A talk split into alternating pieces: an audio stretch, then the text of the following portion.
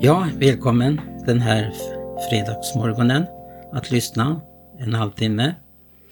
Jag heter Tage Johansson och med här har jag också min fru Gertrud Johansson som ska läsa ur en bok eh, som är skriven utav Birger Olsson.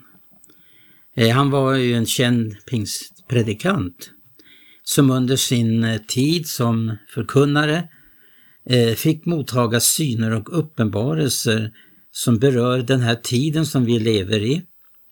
Eh, och det handlar verkligen om ett varningens ord till Guds folk. Att vara bedjande, vakande inför Jesu tillkommelse.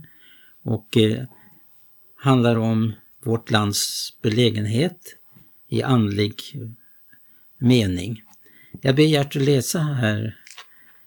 Så får vi höra det han hade att förmedla på den tiden han förkunnade ordet här i vårt land. Ja, det står så här. Jag ska börja med nittonhundrafyrtiosex.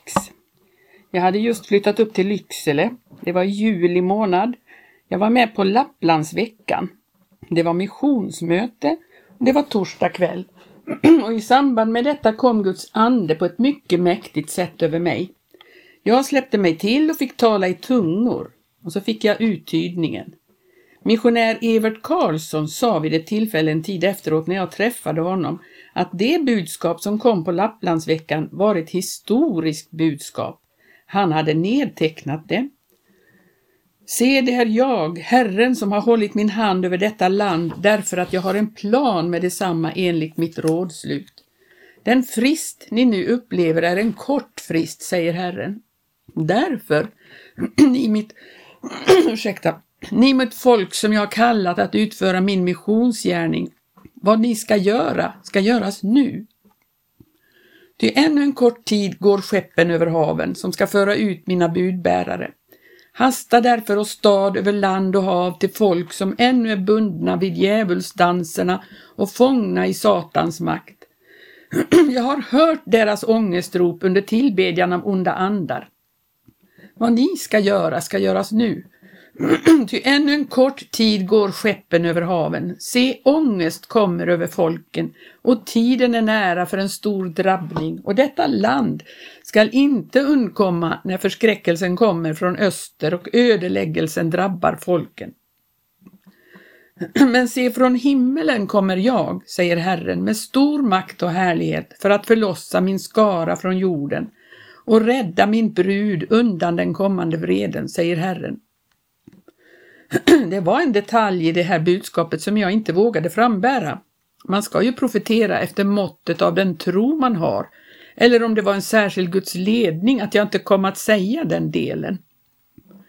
När jag hade burit fram det här budskapet så kom Evert Karlsson upp efteråt. Och så sa han att när Olsson talade i tungor så fick han i en syn se detta budskap som han burit fram. Och det är exakt så som han har burit fram det. Men det finns en del, det var mot slutet av budskapet som inte kom med. Och jag såg det, sa han. Det var nämligen så att i norra delen av vårt land kom härar över den svenska gränsen. Och jag hörde med mina egna öron de järnskodda stöveltrampen när de gick in över vårt land. Han nämnde då i samband med detta vad som skulle hända. Efteråt kom två till som hade haft exakt samma upplevelse när det gällde uttydningen. Den ene var Manne Lind och den andra var missionär Kristensson. Efteråt fick jag reda på att samma kväll kom budskap med samma innehåll i Sundsvall och Västerås. Sedan den tiden har det gjorts enorma missionsinsatser. Birger Claesson var vid den tiden föreståndare i Sorsele pingstförsamling. Han var inte med på torsdagens möte. Och i förmiddagsmötet på söndagen fick han bära fram detta mäktiga budskap. Upplyft era huvuden, säger Herren, och stå upp och uträtta vad jag har befallt er. Ty från norr kommer mörker över folken, från söder kommer eld. Och i väster öppnar sig en avgrund, och från öster kommer stor förskräckelse. Men från himmelen kommer jag, säger Herren, och förlossar er. Mitt egendomsfolk Israel skall hämnas sjufalt. Var därför redo och ha era länder omjordade och era lampor brinnande, säger Herren. Det var liksom den första gången jag på ett speciellt sätt upplevde det historiska skeendet i samband med en profetisk uppenbarelse. Och det är klart att det grep ens unga hjärta och man kände att man ville göra en insats. Jag kanske redan nu ska ge den anmärkningen att i dessa budskap ligger detta att Gud har en speciell tanke för att han ska utföra sin gärning genom församlingen till väckelse. När jag sedan nittonhundrafemtio i slutet av november fick göra denna mäktiga förnyelseupplevelse uppe i fjällvärlden. Jag har ju skrivit en bok, Det stora löftet, där jag har berättat en del. När jag hade upplevt detta så förstod jag att vad jag upplevde var inte enbart en sak i den lilla församling jag då tjänade, utan det var något som hörde samman med hela Guds verk. Och det gjorde att jag naturligtvis lämnade ut mig på nåd och onåd åt allt folket. Men Herren har varit nådig. I en evangelistvecka i Lycksele skulle Uno Olofsson och jag predika i avslutningsmötena och missionshuset hade hyrts eftersom det var större än Philadelphia. I slutet av mötet på söndagskvällen fick han tala i tungor. Vid det tillfället fick jag uttydningen i form av en syn och det är nog detta budskap som har gjort det starkaste intrycket på mig själv. Jag fick se både södra och norra Sverige precis som man ser det på en karta. Så fick jag se en mur runt om landet och på den muren stod det Guds långmodighet. När vi läser i andra Petri brev talas det om hur bespottare ska uppträda i den yttersta tiden och uttala bespottande ord och mena att allt förblir sig likt. Men Petrus gjorde klart för oss orsaken till att inte Jesus har kommit. Det är därför att han är långmodig och stor i mildhet. Han vill inte att någon ska gå förlorad. Sen talar han om långmodigheten också i samma kapitel som en varning till Guds folk att inte bruka den långmodigheten till lösaktighet, försoffning, slöhet och materialism. Utan det verkligen kan bli till frälsning så vi kan påskynda Guds dags tillkommelse. När jag såg det här framför mig såg jag åt öster. Jag såg hela landet framför mig. På östra sidan mot Finland såg jag vatten stiga upp mot muren. Jag var lite undrande först vad det kunde betyda, men när jag sen började se vad som hände innanför murarna tog det hela mitt intresse. Jag fick nämligen se hur det började bildas bönegrupper i de olika kristna fraktionerna och sammanslutningarna. Bland dem alla bildades bönegrupper. Det var bara en enda sak och det var att de längtade efter andens dop. Och så fick jag se hur de började uppleva dopet i anden och talade i tungor. Jag märkte givetvis att det var så mycket nytt för dem så de var lite undrande och såg yrvakna ut. Men de ledande i stora sammanhang var väldiga motståndare. Men det gjorde att bönen blev ännu intensivare och fler och fler slöt sig till den. Men genom en bristande undervisning de hade fått såg det ut som om det skulle tona bort på något vis. Men i detta skede kom det en så förunderlig förbrödring i kristenheten bland döpta och längtande själar. Det blev möten tillsammans och vi predikade Guds ord. De var hungriga och längtade efter undervisning så att det inte skulle bli något som rann ut i sanden utan bli till en effektiv väckelse. Och i samband med detta föddes det fram en dopväckelse. Dopförrättning på dopförrättning och det var så intressant att se detta. Jag fick bilden av att på det här sättet håller Gud på att göra i ordning bruden som ska hämtas. När jag nu hade sett vad som skedde så hårdnade det till i landet. Så fick jag se hur vattnet steg mer och mer utanför muren och rätt vad där började det blåsa och vågorna slog mot muren med stänk över muren. Jag var väldigt undrande vad det kunde betyda. Guds ande gjorde det klart för mig att landet utsätts för politik från öster, påtryckningar och indoktrinering. Och detta kom in över massmedia, över ledande i landet utan att de själva förstod att det var så farligt. Samtidigt hårdnade det till inom landet och man kände samtidigt som man pratade om att man vill vara öppen för kristendomen så fjärmade man sig mer och mer ifrån den och ville liksom komma den till livs. Det är en andemakt. Och så började det bli svårigheter och förföljelse. Inte så mycket från början, men man märkte motstånd. Men rätt vad det var så ökade stormen och så vällde vattnet in ännu mer över vårt land. Och efter detta kommer det förföljelse. Då kom också härar in över landet. Många av de kristna fick lida martyrdöden och många deporterades mot norska gränsen på uppsamlingsläger. Men vad som var intressant i det sammanhanget, det var att det var en sån strålande salighet och visshet hos de kristna. Jag var ju själv förskräckt, för jag är en stackare när det gäller att lida. Men när jag såg detta så tänkte jag som modig när de frågade honom om han hade mod att lida martyrdöden. Det vet jag inte, sa han, men om den tiden kommer så kanske jag också jag får martyrnåd. Och jag tror det, pris ske Gud. Vad som också var intressant, det var att dessa som kom till dessa uppsamlingsläger inte bara var troende utan även andra som inte följde med vänstern. Och de andedöpta fick tala i tungor på vakternas eget språk. Den ene efter den andra av dem blev frälsta och det blev ett väldigt gny. Så skickades en hel del mot Östeuropa och överallt dit de troende kom talade de i tungor på deras eget språk och många blev frälsta. Många blev deporterade ända bort till Sibirien, men det var väckelse. Käre Gud, vilken väckelse! Så när det händer sådana ting vill Gud hjälpa oss efter sin nåds rikedom. Sen när jag hade sett detta fick jag se att vårt land blev avskuret. Norra delen kom att vara avskuret från den södra delen. Så brakade det loss ännu mer och jag märkte liksom i fjärran att nu nalkas Harmageddon. Det kom som ett mörker över länderna. Men så i ett nu öppnades himlen och skaran rycktes upp mot skyn. Jesus kom. Pris ske Gud, halleluja. Jag kom till en plats där pastorn hade varit väldigt emot anden stod på tungomålstalande. Så fick han höra mig i ett möte när jag först talade i tungor på italienska och sen på någon dialekt från Frankrike och på estniska. Och det var ingen uttydning, men han förstod det. Och han säger själv att alla dessa tungotal var en lovprisning till Gud. Då blev han övertygad om att det var riktigt och nu är han andedöpt. Jag blev sen kallad dit att ha bibelstudievecka och han sa, vill du komma hit och läsa Guds ord för oss om andens nådegåvor? Och vem ville inte det? Tack och lov. Och det är detta skeende som är på gång nu. När jag hade upplevt detta så kom jag till den välsignade Lapplandsveckan igen. Det var nittonhundrafemtioett i juli. Vi upplevde ju en fantastisk vecka som ingen som var med då glömmer. När jag satt där uppe på podiet tillsammans med de övriga intill Levi Petrus fick vi plötsligt se en syster fram i partiet till vänster där vi satt. Hon reste sig och gick över bänkarna där folk satt utan att de rörde på sig. Hon blundade hela tiden. Så kom hon från bänken och gick gången fram mot trappan upp på talarstolen som var väldigt hög. Hon blundade hela tiden och talade i tungor. Broder Petrus sa till mig, hör du, det var märkligt. Hon blundar ju hela tiden. Han kunde inte begripa hur hon kunde gå.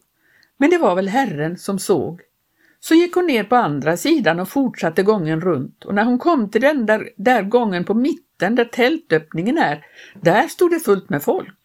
Då tänkte jag, det ska bli intressant att se. Precis som en vind som gick igenom utan att någon av dem rörde sig. Hon kom fram och ställde sig framför talarstolen och så sa hon, så säger Herren, så ska jag i de yttersta dagarna sända mina budbärare ut över land och hav och de ska få tala till folken på deras egna tungomål, ty jag har beslutat mig för en besökelsetid innan jag kommer med skyarna. Det skedde också väldiga under i denna vecka av helbrägdagörelse och kraftgärningar. När hon hade burit fram detta budskap tänkte jag att det ska bli intressant att se. Då var hon precis som vanligt. När hon gick in och satte sig så fick de lov att resa på sig så att hon kunde komma in och sätta sig. Och jag tänkte, tänk vad inte den heliga ande kan utföra om han får hand om oss. nittonhundrafemtioett hade jag möten i Chicago och där sammanträffade jag med en svensk-amerikan som haft mycket nöd för vårt land. Han hade fastat i tre veckor. Han hade en sån nöd och han bad. Han fick uppleva hur han liksom i en sky förflyttades till Sverige. Och i den skyn öppnades en dörr. Han såg ner över landet. Han kom att se över västra Värmland. Och så fick han se vad som var i görningen. Hur kriget hade kommit och hur främmande härar österifrån trängt in. Hur stora delar av Göteborg låg i ruiner. I Småland var det ett oerhört angrepp men det såg ut som om svenskarna kunde hålla stånd där. men sedan Dalarna, Gästrikland och Medelpad uppöver.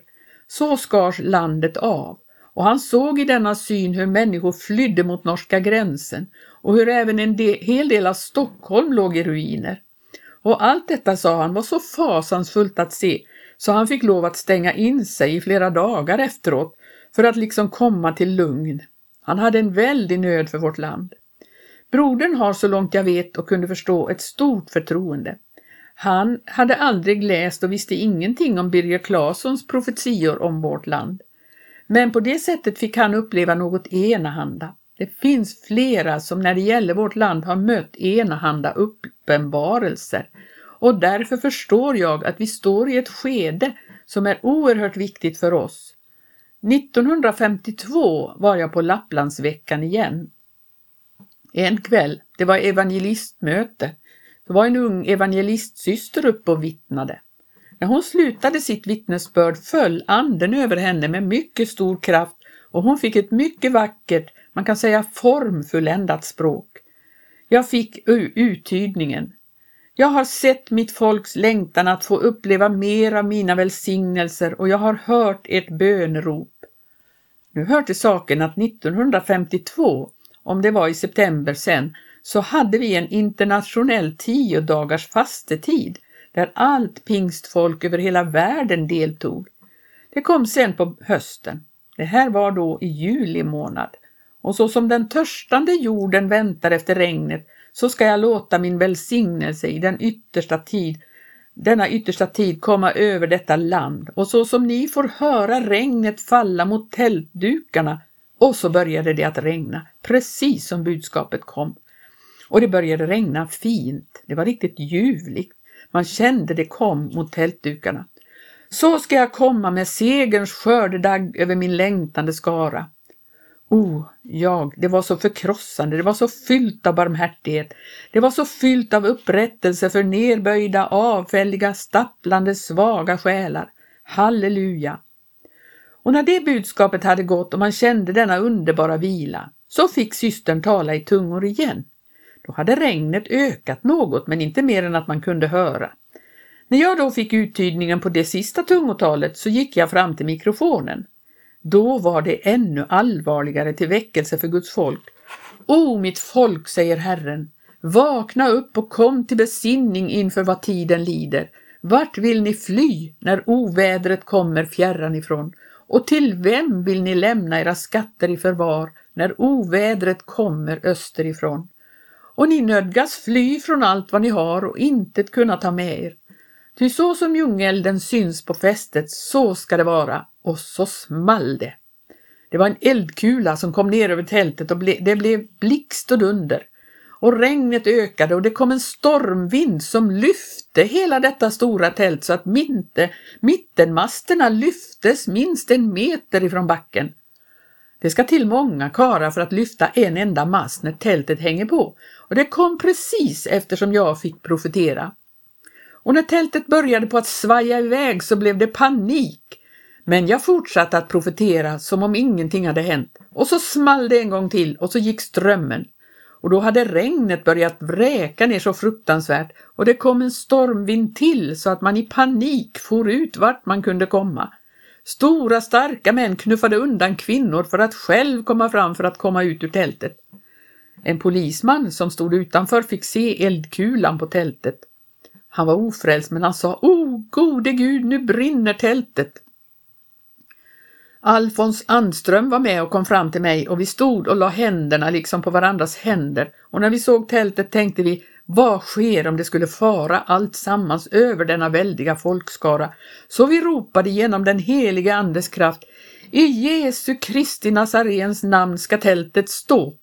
Och så var det som om någon hade tagit i det, och så åkte det tillbaks en bit, och där blev det stående. Två män som var antagonister hade krupit under en bänk för att få skydd om masterna skulle ha kommit ner över dem. Och där mötte de varann och tittade på varann, och under bänken gjorde de upp med varann. Nog är det väl bra att göra upp innan man kommer under en bänk. Och en kvinna hade fått ett av de där stora bardunrepen kring foten, så när hon skulle springa iväg så föll hon omkull. Men gode Gud, sa hon, satt jag då fast? Det var inte mindre än, än tolv tretton stycken som lämnade sig åt Gud den kvällen. Och några av dem är ute och predikar evangelium idag. När man såg detta så var det liksom Gud gav en illustration. Sen plockade vi ihop handväskor med bankböcker på tusentals kronor och nycklar till bostäder och annat.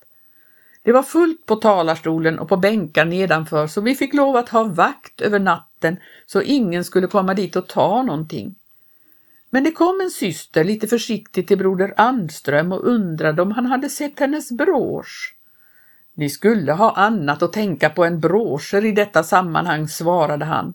Och det tycker jag man borde ha. För vänner, Jesus kommer snart. Och vad som var intressant i det här sammanhanget att när jag sen åkte från Husbondliden så tog det ett tvärt slut med regnet. Vänner, vi kan aldrig helga oss nog. Men låt det bli en biblisk helgelse att Gud får helga dig. Det är inget påhäng, påtaget, lagiskt i den meningen som slår ihjäl folk. För den rättfärdighet till synes moralisk som inte har någon kärlek, kärlek, det är inte rättfärdigheten från Gud. Rättfärdigheten från Gud, den är fylld av Golgata, barmhärtighet och kärlek. Och den har frälsningskraft i sitt sköte. Den har sötma av honung till förtvivlade människor som ska kunna uppleva hans underbara kraft till seger. Ja, det var eh, boken eh, Budskap och profetord, skriven av Birger Olsson. Han var ju känd förkunnare i vårt land. Började ju redan på fyrtiotalet då förkunna evangelium. Han, eh, vi har då lyssnat till hans upplevelse, och han tar ju också med eh, andra profetier som har framburits av eh, människor som har känt nöd för vårt land. Och vi upplever ju att eh, det här hör nu historien till i det största hela, men att också att vi nu står inför den mörkare delen utav den här profetian, vad som kommer övergå vårt land i denna sena tid. Men ära vår Gud, så lyser budskapet och löftet om Jesu snara återkomst klarare än någonsin för oss. Det lider mot aftonen, det är liden, och alla tidstecken talar tydligt. Det här budskapet vi har tagit del av, av den förkunnare Birger Olsson, det ställer oss inför ett mycket allvarligt avgörande huruvida vi är vakna eller inte. Är vi med idag och eh, eh, kämpar för den tro som en gång för alla blev överlämnad åt heliga? Eller har vi somnat in i materialism och bekvämlighet och eh, eh, mer och mer hamnat i eh, det som förlamar vårt kristna liv? Men det finns nåd ifrån Gud. Gud är långmodig, som vi hörde här, och han vill inte att någon ska gå förlorad. Ta till dig budskapet och var med den skaran som vakar och beder idag och som står redo inför uppbrottet. Svåra tider stundar för vårt land, men tänk att det finns en glädje och en frid som bevarar våra hjärtan och tankar i Kristus Jesus. Och den hjälper oss att vi inte går under i förskräckelse och fruktan, utan vi vinner en härlig seger genom Jesus Kristus. Amen.